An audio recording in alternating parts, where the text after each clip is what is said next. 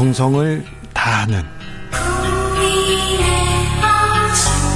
국민의 방송. KBS. 주진우 라이브. 그냥 그렇다고요.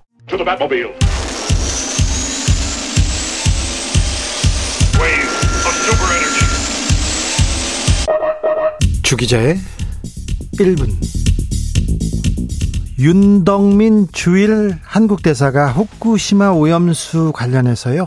일본이 한국 국민에게 직접 안전성을 설득하는 자세가 필요하다 이렇게 밝혔습니다.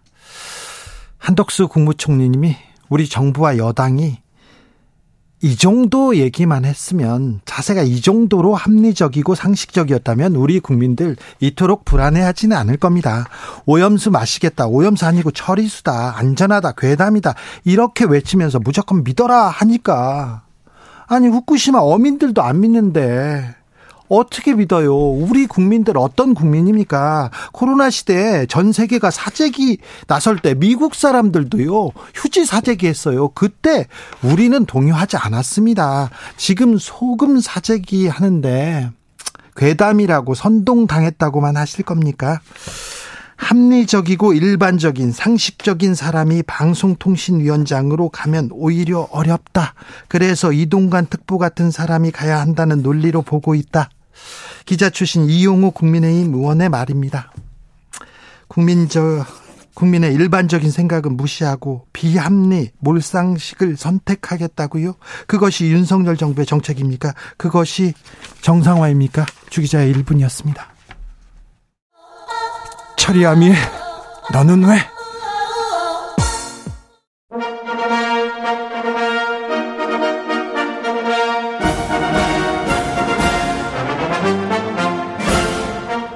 꽉 막힌 우리 정치의 맥과 혀를 시원하게 뚫어드립니다. 정치의 맛. 협치 전문 기술자 김성태 국민의힘 중앙위원회 상임의장 모셨습니다. 예, 안녕하세요. 김성태입니다. 분쟁 조정 해결사 안민석 더불어민주당 오선 의원 오셨습니다. 네, 오랜만입니다. 안민석 의원입니다. 수도권 내리오선 안민석. 네. 지금 주 기자가 네. 이렇게 농담 하고 절구를 절구운 표정 지을 때가 아닌 것 같은데요. 아, 그래도 오랜만에 어떤 분이 방송통신위원장으로 임명하게 되면은 이 자리가 온전하겠습니까? 그래서 사실 오늘 제가 오랜만에 나온 것도 주기자 지키는 차원에서 주기자가 안쓰러워서 그러니까 의원님이 그런 얘기 하면은 그러니까 이 멀쩡한 사람도 우리 안민석 의원께서 그렇게 그렇게 일을 벌리면은 참 멀쩡한 사람도 문제가 생겨요. 주진우 힘내라 아무튼. 주진우 기자 방송 잘하고 있습니다. 아, 그리고 이제 김성태 의원님은 네. 아까 이제 협치 네. 전문가라고 했잖아요. 네. 사실 우리 야당이 유일하게 야당과 소통할 수 있는 그런 여권 인사고요. 그다음에 아니, 그러니까 이렇게 얘기를 해야 될거 예, 아니에요. 협치뿐만 아니라 네. 과거 저분이 국회의원 하실 때 네. 옷잘 입는 국회의원상 네. 베스트, 베스트 드레스 상을 받았어요. 아, 지금도, 지금도 아주 제 얼굴은 좀, 좀안 맞춰주시는데. 네. 아주 옷, 뭐, 맵시가. 아니, 옷 맵시 했는데 얼굴 을 잘 입으세요. 얼굴도 네. 뽀얀하고 예쁩니다. 아니, 제, 뭐. 얼굴만 좀, 좀 받쳐줬었으면은 뭐 배우가 지, 되셨을 거예요. 지금 상태가 좀 안 좋다는 거죠? 아닙니다. 네. 오랜만에 뵀는데 얼굴도 아주 아주 나도 좋으시고요. 우리 안민석 의원이 네. 코로나 팬데믹 하면서 더욱더는 못 보고 네. 방송에서 이렇게 보면서 참 그 변하지 않는 유일한 정치인 중에 한 사람. 네. 그것도 수도권의 내리 오스님이 이 금자탑이에요. 금자탑을 쌓고도 저렇게 참 어떻게 보면은 네. 존경과 때로는 이 부름의 대상이 되어야 될 위치에 있는 사람이 아니고 늘 그냥 소송, 법원, 네. 그냥 변호사, 그리고 업무론, 그리고 아니 오랜만에 만났다면서요. 뭐 이렇게 이미 훈훈하게 시작했다 시작했어 하기로 해놓고 네. 저렇게 해박 깨면은 네. 아니 자 괜찮아요. 아, 근데 저건 말이에요. 저 네. 말씀은 지금 네. 완전히 최순실 쪽의 프레임을 지금 말씀하시는 거예요. 제가 최순실 국정농단 이후에 자 최순실 재판으로 네. 고소 고발한 뭐 20건 가까이 뭐 두... 최순실 정윤한테도 지금 현재 걸려 있고 네. 태극기 부대들한테 네. 뭐 무수하게 당하면서. 나는 개인적으로 어려운 시간 보냈는데 네. 오랜만에 만나서 저렇게 또 조롱하시면은 아 조롱이 아니 약속을 서로가 훈훈한 분위기 약속을 해놓고서 바로 저렇게 깨버리시면은 그 훈훈하게 가자는 건데 그렇게 네. 믿을 믿기 참 믿을 수 없어요. 아유 우배우 이제 이 양반도 좀 네. 명예 회복하고 명예 회복이요? 그 법적으로 이제 완전히 사면 복권을 통해서 완벽하게 회복이 됐어요. 네, 특별 사면 받았죠. 그렇지만은 네. 이제 본인이 정치적으로 명예 회복을 하기 위한 것은 내년 다들 총선이 큰 기회지 않습니까? 저는 이런 양반들이 본인의 고향 뭐 저 경북 TK 영주가 아니라 네. 오산을 가야 돼요. 오산에서 안민석하고. 안민석하고 제대로 한번 아이고, 네, 네. 네. 그렇게 해서 본인이 박근혜 정부의 민정수석으로서 네. 안민석 의원에게 한마디로 제대로 당했다. 자, 이걸 내가 국민적 의혹도 이제 해소하고 이참에 진실도 더 확고하게 밝혀내고 나의 정치적 명예 회복도 이뤄내겠다. 도발적인 제안에 대해서 제가 답변 드리겠습니다. 예, 좋네요. 우병우 수석이 총선을 출마한다. 네. 이건 반역사적인 거예요. 해서는 안 된다고 생각하는데 근데 우병우 전 수석을 사면 복권 해준 것은 네. 윤석열 대통령이 대통령이죠. 어떤 메시지겠습니까?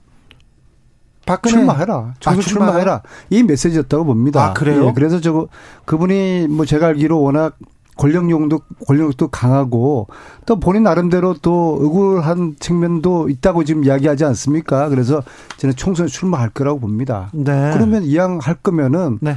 그럼 자기가 이렇게 억울하다 그러면은 오산으로 오세요. 아 진짜요? 김성태 의원님이 제안하신 것처럼 네. 오산으로 오라고 하세요. 제가 볼 제가 한번 붙겠습니다. 저는 예. 제 판단이 그렇게 잘못되지 않았다고 봐요. 아 그래요? 사실상 근데 이, 자 김성태 국정농단 청문회 청문위원장이었어요 그때 네. 그래서 그 국민들의 국민들의 그 울분을 다 풀어준 사람이에요. 그때 또 가장 맹활약한 사람이 안민석 의원이었고요. 두 주역입니다. 네. 국정농단. 자, 역사의 뒤연재를 파묻고 이제 앞으로 나가야 되는데 네. 다시 우병우 수석이 나온다고 했는데 그것도 방법이다. 이렇게 생각하신다고요? 그러니까 김성태가? 지금 민주당 내에서 이제 조국 교수의 네. 조국 역시 문재인 정부의 민정수석이었어요. 예, 예. 이분 역시 이제 며칠 전에도 이제 서울대에서 살상 교수 파면 조치가 돼버렸지 않습니까? 예. 돌아올 것이 없는 아, 사람이. 뭐 양산 한번 갔다 오니까 그냥 어. 파면 시켜 버리네요. 아, 양산이 아니라 이미 음.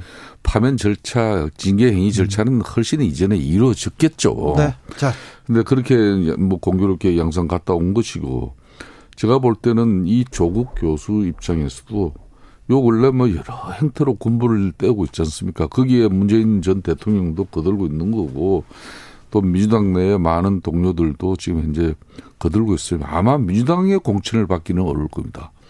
조국 전 수석이 유일하게 정치적으로 회복하고 본인이 사는 길은 본인이 이제 아무래도 어, 민주당의 성지인 뭐 수도권에 그런 곳을 택하기보다는 민주당에서 가장 어려운 곳에서 어, 또 우리 국민의힘 상징적인 국회의원을 하고 있는 그곳에서 본인이 정치적 승부를 걸어야 돼요. 아, 거기를 위해서. 아, 근데 뭐 조국 교수는 아무런 이야기하지 않았는데 총선 출마 이야기가 많이 나오고 있어요. 근데 주위에 많은 사람들로부터 출마 근유를 받는 건 사실인 것 같습니다. 네. 근데 본인은 아직 결정하지 않고 어, 고민 이 깊어가는 중인 것 같고요. 네, 네. 좀 지켜봐야 될 것 같습니다. 네. 지켜봐야 될 것 같고요. 단지 제가 이제 그렇게 물었어요.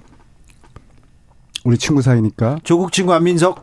아니 양산을 왜 가서 대통령하고 그렇게 사진 찍어서 그렇게 오해를 사게 했느냐 했더니 양산을 간 게 아니라 울산 토크 저 북 콘서트를 가서 음.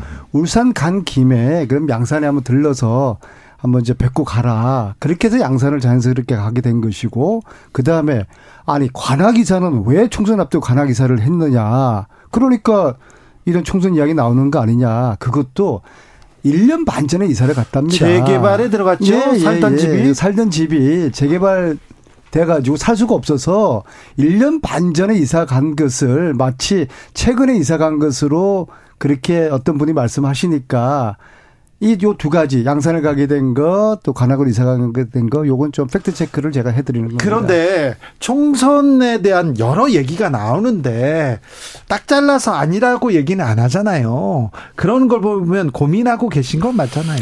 그 본인이 완전히 집안이 네. 집안이 뭐 와이프 네. 지금 네, 네.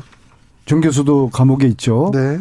딸도 저 지경 됐죠. 네. 소위 말하는 멸문지하된 거 아니겠습니까? 자, 그러면 거기다가 이제 서울대 교수까지도 파면돼 버렸어요. 네. 조국 교수가 나이가 65년생이에요. 65년생. 네. 아직 한참 젊어요. 그다음에 최근에 스트레스를 운동으로 푸느라고 몸이 굉장히 몸이 좋아졌어요. 건강하죠. 나이 젊죠. 결국에는 본인은 그동안 꿈꿔왔던 뭐 세상을 바꾸겠다는 그, 그 욕구를 실천하고 실현하기 위한 방법. 그래서 정치밖에 없다고 보거든요. 근데 단지 우리 당내에서 물론 이제 조국 교수는 민주당 의원이 지금 아니에요. 네. 근데 민주당 내에서는 국민들은 뭐 민주당하고 관련된 인사를 보니까 진보진영 인사를 보니까 민주당 내에서는 조국 출마 찬성론자와 반대론자가 또 굉장히 극명하게 나눠져 있어요. 그래서 아마 당내에서 조국 출마 관련돼서 꽤 좀 논란이 될 겁니다. 그러니까 문재인 정부의 모든 것이 부정되고 또 폐매되는 그런 역진과 그리고 대응의 시간 속에서 네. 무엇을 해야 하는지를 자신은 고민하고 있다. 여기서 모든 게 다 함축되고 있어요. 저는 그 말 듣는 순간 아 그래도 문재인 정부, 문재인 이재명 지금 현재 당 체제가 아닙니다. 문재인 체제의 가장 대표적인 정치권 다음 총선의 중심 선수로서 자기가 뛰겠다는 명확한 의지를 그 표현을 해서 다 함축되고 있는 거예요. 저는 그걸 그러니까 문재인 정부의 모든 것이 부정되고 그리고 폐매되는 그런 역진 이걸 딴 사람도 아닌 왜 조국 전 수석이 했을까? 지금 현재 문재인 정부의 많은 청와대 출신 인사들이 국회 현역위원으로 활동하는 사람들도 있고 많잖아요. 우리 또 안민석 의원 같은 경우도 문재인 사실상 정부를 세운 가장 핵심적인 1등 공신이었어요. 저 1등 공신을 문재인 대통령은 미국 딱 방문하는 길 비행기 한 번 딱 태워주고 그걸로 끝나더만요. 그래도 굳굳하게 민주당의 맥맥을 유지하시는 분이거든요. 뭐 놀리시는 거예요? 아니, 아니, 아니. 아니 근데 제가 김성태 의원님은 저런 네. 분은 이야기를 안 해요. 오랫동안 방송을 같이 과거에 했기 때문에 그렇죠. 저나 김성태 의원님이 서로가 서로를 너무 잘 알아요. 잘 알죠. 네. 그러니까 김성태 의원님이 굉장히 많은 장점이 갖고 계신 분인데 아주 돋, 돋보이는 단점 한 가지가 있어요. 네. 그냥 혼자 그림을 막 그리셔요. 아, 그렇습니까? 네, 지금 조국 교수에 대해 가지고도 혼자서 조국 교수 머릿속에 있는 마치 뭐 어제 만나서 이야기 나눈 듯이 수술수술 출마의 당위생이라든지 출마의 명분을 꼭 그리고 출마할 거라고 보시는 거 아니에요? 근데 조국 내가 교수는 거의 짚은 게 거의 안 틀렸잖아요 지금까지. 지켜봐야 됩니다. 네. 네. 지켜봐야 되고요. 특히 지금 재판을 지금 하고 있거든요. 그래서 그 재판, 그 재판 네. 결과도 봐야 되고요. 그 네. 재판에서 실형이 나와버리면은 네. 출마할 수가 없는 것이거든요. 1심에서는 그러니까 지켜봐야 됩니다. 예, 2년 지금 선고됐습니다. 아, 아까 뭐, 뭐, 또, 그, 고초를 당하고 있다고 하는데, 아, 최서원 씨의 딸 정유라 씨가, 어, 저기, 안민석. 주, 주 기자님도 지금 뭐 네. 뭐 당하지, 고소당하지 않았어요? 저, 조국 안민석, 주진우, 김월준 4명 이렇게 고소해가지고요. 저희가, 어, 수사도 받고요. 지금 기다리고 있는데. 최서원, 정유라 에게 탄압받는 네. 그런 사람들입니다. 아니, 그, 참 인생이 참 이렇게 꼬여버렸어요. 그런 얘기 하지 마세요. 지금 정권 바뀌었는데 그래서 얘기하시면 참. 자, 안민석 의원은 교육위원회 터, 터줏대감입니다. 상임위 교육위원장도 하셨고요. 교육계에서 굉장히 많은 많은 그 헌신 있었습니다. 뭐 공도 컸는데요. 그랬는데 그 얘기는 하나 물어보고 가야 되겠네요. 김남국 의원 왔을 때 교육위로 왔는데 국민의힘에선 사퇴하라 가라 이렇게 얘기하잖아요. 이 부분에 대해서는 어떻게 보십니까? 국힘이 이제 코인 장사 이제 그만하시죠. 네. 예. 그리고 이거는 국회 윤리위 결과 나면은 그대로 징계 따르면 되는 것이고, 네. 근데 법적인 문제는 검찰 수사 결과 지켜보고 거기 또 수용하면 되는 거 아니겠습니까? 그런데 보세요. 자, 네. 자, 교육이 왔다고 그러는데요. 네. 그 결정 민주당이 한 거 아니에요. 의장이 무소속 의원은 어느 상임위 잘 아시잖아요. 그렇습니다. 어느 상임위 배치할 때 의장이 결정하는 것이고요. 근데 김남국 의원이 뭐 교육이 왔다고 난리 치시는데 딴 데 가면은 가만히 있었겠습니까? 자꾸 이렇게 코인 장사하는 거예요. 그러니까 뭐 코인 장사하기보다는 이제 뭐 이 부분을 이재명 민주당 대표가 좀더 명쾌한 그 민주당 내적인 그 처리를 했으면은 그거 필요해요. 훨씬 빠르게 코인 문제를 수습할 수 있었을 건데 그래서 이제 이재명 대표의 사법 리스크를 안는 당 지도 체제는 상당히 어려운 거예요. 그러니까 뭐 그저께도 다시 뭐 이 방탄 국회에 또 민주당이 이미지를 또 뒤집어 썼지만은 국회에서는 이제 빌비재한 사안이지만은 이게 이제 이재명 대표에서 비롯되니까 이런 거예요.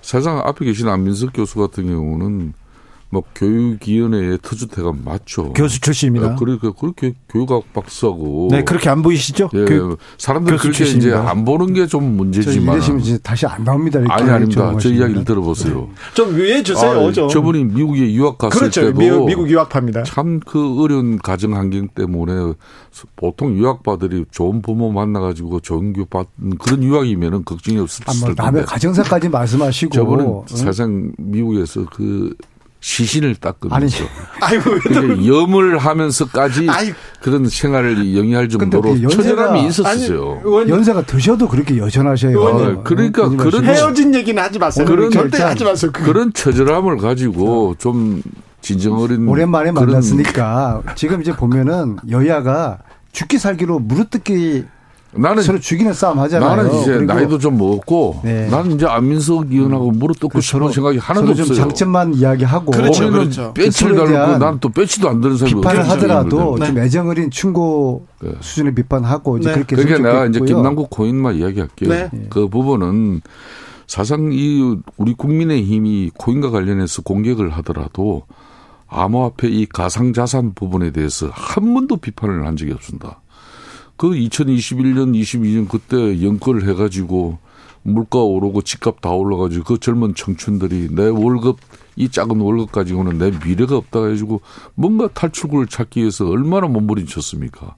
그 중 하나가 이 고인인데 그걸 일, 일방적으로 비판하면 안 되는 거죠. 다만 이게 공직자로서 그도 선출직 공직자가 국회 근무 시간 중에 코인을 했다는 그 자체에 비판받아야 되는 것이고 그 코인 그 투자한 자금 출자만 명확하게 해버리면 뭐가 문제 되겠습니까? 그 제가 이제 김수태 의원님을 잘 안다고 그랬잖아요. 네. 이제 저분이 조금 기분이 좋거나 흥분하면은 네. 말씀하실 때 코가 좀 벌렁벌렁해요. 아, 코인 이야기 하시면서 지금 아주 코가 아주 그냥 뭐 남대문처럼 커져 버렸어요. 아, 네. 그래서 이제는 이 코인 문제는 네. 국회 윤리위 결과하고 검찰 수사 받아보면 이제 되는 것이고요. 어차피 김남국 의원은 교육위 상임위로 복귀했어요. 네. 복귀한 게 아니라 들어왔는데 국회에서 다시 복귀했는데 아니 또 마침 저하고 마주보는 또 자리예요. 제가 교육위원회고 네. 저 이제 맞은편에 있으니까 그래서 이건 좀 지켜보자고요. 지켜보고 아까 말씀하신 그 두 의원님이 이번에 국 체포동의안이 부결됐잖아요. 네. 그 얘기도 사실 이게 한동훈 장관의 그 체포동의 취지 그 이야기 속에 네. 아주 의원들을 자극시키는 그 측면이 컸어요. 네. 그 영향을 저는 크게 미쳤다고 보는데요. 그 전까지 저희 민주당에서는 당론으로 정한 바도 없고 각자 알아서 하기로 했던 거거든요. 네. 근데 의원님들 이야기 들어보면은 부결시켜야 된다, 가결시켜야 된다가 그 팽팽했어요. 근데 결과를 보니까 윤관석 의원이 8표 차로 부결. 네. 그 다음에 이상, 이성만, 이성만 의원이 15표로 부결됐잖아요. 한동훈 장관이 20명 당신들 봉투 받은 사람들 이 자리에 있지 않느냐 그 발언하지 않았으면은 윤관석 이성만 두 분 다 저는 가결됐을 거라 봅니다. 이 저는 어, 한동훈 장관의 그 발언의 영향이 저는 굉장히 컸다고 봅니다. 민주당 입장에서 그런 이제 방탄국회의 그런 오명을 국민들에게 납득이 가게 이제 설득 이해를 시키는 그런 입장에서는 그날 한동훈 장관이 그 이 체포 동의안 이제 정부의 입장을 가지고 국회 특히 민주당 의원들을 자극했다 감정적으로 그렇게 저는 그걸 주장하는 것은 좀 맞지 않아요. 그러니까 오늘도 모욕감 같은 얘기 하시지 말고 네. 제가 한 말 중에 틀린 부분이 있으면은 지적해 달라 이렇게 한 장관 이야기 하잖아요. 한동훈 또 치고 나옵니다. 그러면 이건 상당히 20명에 대해서 구체적이고 확신을 던진 그런 주무 장관의 명확한 입장이에요. 그 국회가 어느 곳입니까? 더군다나 민주당이 절대 의석을 가진 그런 입법 권력을 가진 그 국회에다가 그것도 20여 명을 구체적으로 그걸 맹시를 해버리고 그 범죄 사실에 따르면은 논리 필연적으로 돈 봉투를 받은 것으로 지목되는 약 20여 명 국회의원이 여기 계시고 표결에도 참여하게 된다. 이 말은 장관으로서 책임지지 않으면 안 될 말을 한 거예요. 뭐 그렇기 때문에 이런 말을 했기 때문에 부결시켰다? 이건 안 맞아요. 20명에 대한 어떠한 근거도 없고요. 음. 지금까지 한동훈 장관은 의도적으로 자극적인 표현을 씀으로써 자기 정치를 해왔다고 봅니다. 제가 보셔요. 이재명 대표 체포 동의안. 네. 그때는 어떻게 이야기했습니까? 당군 일에 최대 손해를 네. 끼친 네. 그런 사건이었다. 네. 자, 1년 이상 지금 수사했어요. 단 한 푼도 이재명 대표가 돈 치대간 거 없지 않습니까? 아, 대장동 관련돼서는 되는 네. 것이죠. 그다음에 노웅루 체포 동의안 그때는 어떻게 표현했습니까? 돈봉투 소리가 부스럭 부스럭 났다. 안 나, 없어요. 그것도 사실 도 아니 아니 아니 부스럭 소리가 없어요. 녹취 그 부시한 소리는 네. 그게 돈봉투 소리라고 특징할 수가 없는 건데 그걸 그렇게 단정을 해서는 안 된다. 이번에도 20명 20명 있지도 않은 20명을 20명을 특정하면서 이 메시지가 굉장히 중요한 의미를 가지고 있다고 봅니다. 앞으로 20명에 대한 수사를 할 것이다. 그 메시지를 던졌다고 그러니까 안현께서 지금 현재 지적하신 부분 저는 동의합니다. 그러니까 한 장관께서 이걸 체포동의안이 넘어온 민주당 인사들만 네. 국회 본회의장에서 그런 이야기를 해가지고 좀 국민적 감정이라든지 언론 네. 플레이를 했다 그러면 그건 문제 있어요. 그렇지만은 어, 국민의힘 하영재 의원이나 정창민 의원 이런 사람들은 체포동의안이 가결됐습니다. 이 사람들을 그때 법무부 장관으로서 체포동의안 요청한 부분에 대해 무슨 입장? 심지어 국회의원이 음. 중차대한 어 선거 행위에 있어 가지고 범죄 사실을 저질렀다. 용서할 수 없는 범죄 행위다.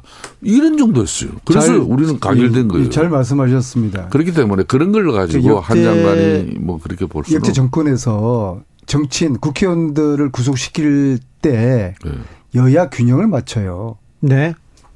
그런데 지금 말씀하신 우리 저 여당 의원들은 구속이 됐는데 야당은 불체포 동의안 거부하지 않았냐. 음. 균형이 말이에요. 지금 너무나 불균형해요. 아유, 네? 그러니까 정치 사건이라는 것은 정치적인 판단을 하는 거 아니겠어요. 네. 그래서 어느 정권이라든지 간에 야당 의원 3명 나름대로 엮을 때 여당도 비율을 3명, 4명에게 맞추는데요. 지금은 이 검찰 정권 하에서 이루어지는 이 검찰 수사가 저는 여야 균형을 너무 좀못 맞추고 있다. 아니 그러면 진짜로 우리 민주당이 그렇게 부패된 집단이고 돈 받아먹는 그런 정당입니까?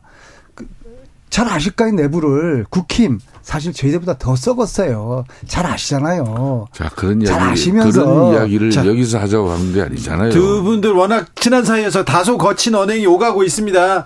자중자애가 저희 모토니까 좀 명심해 주시고요. 청취자 여러분의 양해 부탁드리겠습니다. 그런데요, 코인 논란도 그렇고 이 돈봉투 의혹에서도 민주당이 빠져나오지 못하는 것 같습니다. 오늘 경향신문에서는요, 검찰 탓, 언론 탓, 민주당 방탄 덮으려 늪으로 빠진다 이렇게 보도했고요. 한 겨레에서는요, 혁신한다더니 제 식구 감싸기 방탄 아닌가 이렇게 매섭게 비판합니다. 그 비판에 대해서도 조금 어, 좀 새겨 들어야 될 것 같습니다. 경영신문 그분이 혹시나 제 페북을 보셨는지 모르겠는데요. 네. 제가 며칠 전에 페북에 썼습니다. 민주당이 늪에 빠져 있다. 네. 돈봉투 늪, 코인의 늪, 네. 심지어 혁신의 늪까지 빠져 있다. 그렇죠. 이 늪에서 빨리 헤어나야 되는데 네. 우리만 그런 건 아니에요. 국힘은 네. 후쿠시마 오염수 늪에 빠져 있어요. 네. 그리고 그 저 방송 방송통신 통신위원장 음, 그 학폭. 자, 그 어, 문제는 학폭의 늪에도 빠져 있고. 그 문제는 제가 얘기하겠는데 음. 민주당부터 늪에서 빠지 빠져 나오게 더 더 나은 미래, 더 나은 희망, 더 나은 정책으로 국민들한테 얘기하지. 저 사람들 얘기하지 말고요. 그러니까 실질적으로 안민석 네. 의원께서 네. 저는 이런 때 지금 현재 대한민국의 엄청난 사회적 갈등이 역대 어느 때보다 지금 양상이 크잖아요. 이 엄청난 이제 사회적 비용을 국민 헬시로 다 치러야 됩니다, 이게. 이 그렇지 않아도 경기도 안 좋고 뭐, 어, 이 경제 위기를 극복하려면은 사실 국민적 통합이 가장 중요한데. 네. 이런 때 민주당이 그것도 제1야당이에요. 네. 절대 입법 권력을 가진 민주당 이재명 체제에서 대려 여소야대의 이 정부를 끌고 가는 윤석열 정부에게 민생과 경제를 위해서 우리 협치하자.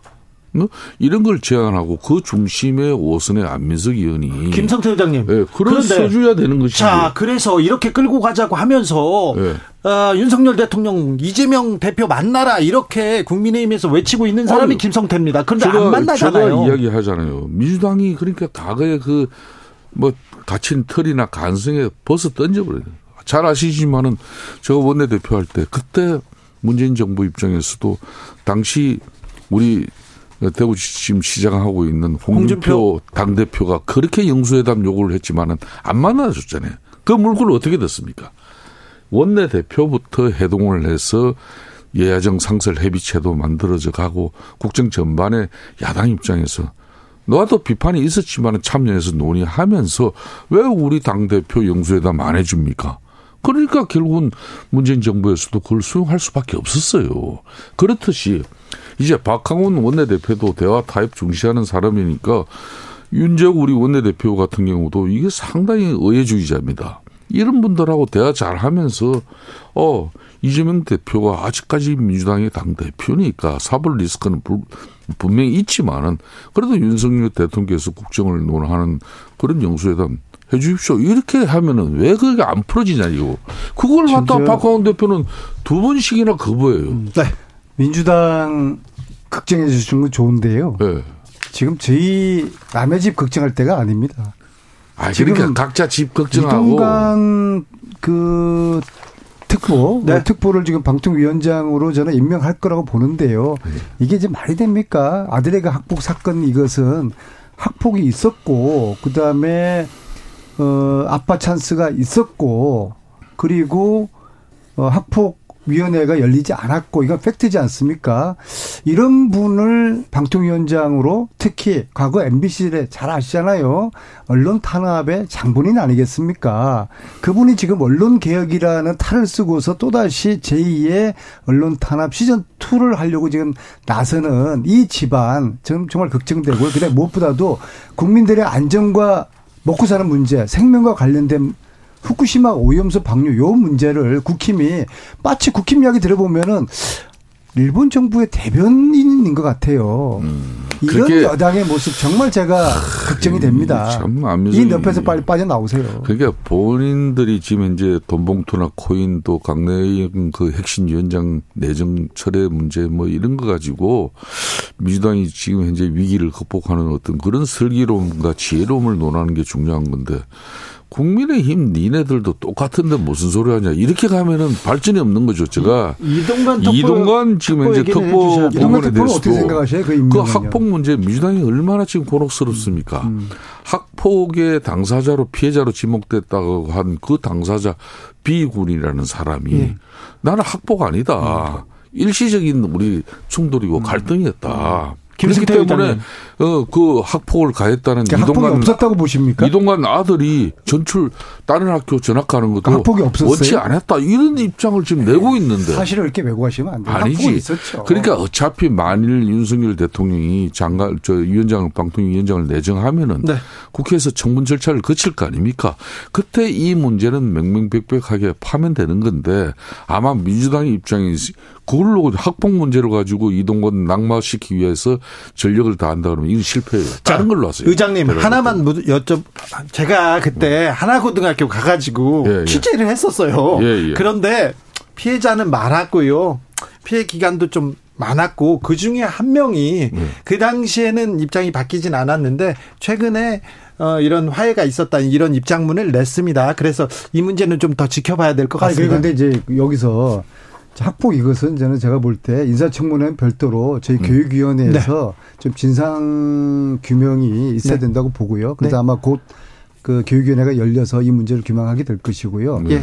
그 다음에 이 지금 어느 시대인데 총선을 앞두, 앞두고서 언론을 장악하겠다 이런 포석을 가지고 특정인을 방통위원장으로 임명한다. 이건 국민들도요. 국민들 여론조사 보면은 예. 거의 아니, 60%면 수치, 수치 얘기하면, 수치 얘기하면. 절대 다수, 네. 그, 그러니까 네. 절대 다수가 아니고 절반 이상이, 네. 과반 이상이 이 임명을 반대를 하고 있어요. 네. 안민석 의원님, 네. 지금 윤석열. 국민들이 반대하는 걸 윤석열 정부, 윤석열 대통령이 취임하고 1년 지금 한 달이 지나고 음. 있습니다만은 언론이 장악된 그런 정부 맞겠습니까? 아니면 언론이 아직도 절대적으로 기울어져 가지고 국민의 힘이 저렇게 언론 환경이 안 좋은 환경으로 허적되는지 이 국민들이 다 알잖아요. 그걸 가지고 지금 윤석열 정부에서 언론 탄압하기 위해서 방통위원장 과거 전력 있는 그런 전문가들 세워가지고 또 야당 탄압하려고 한다.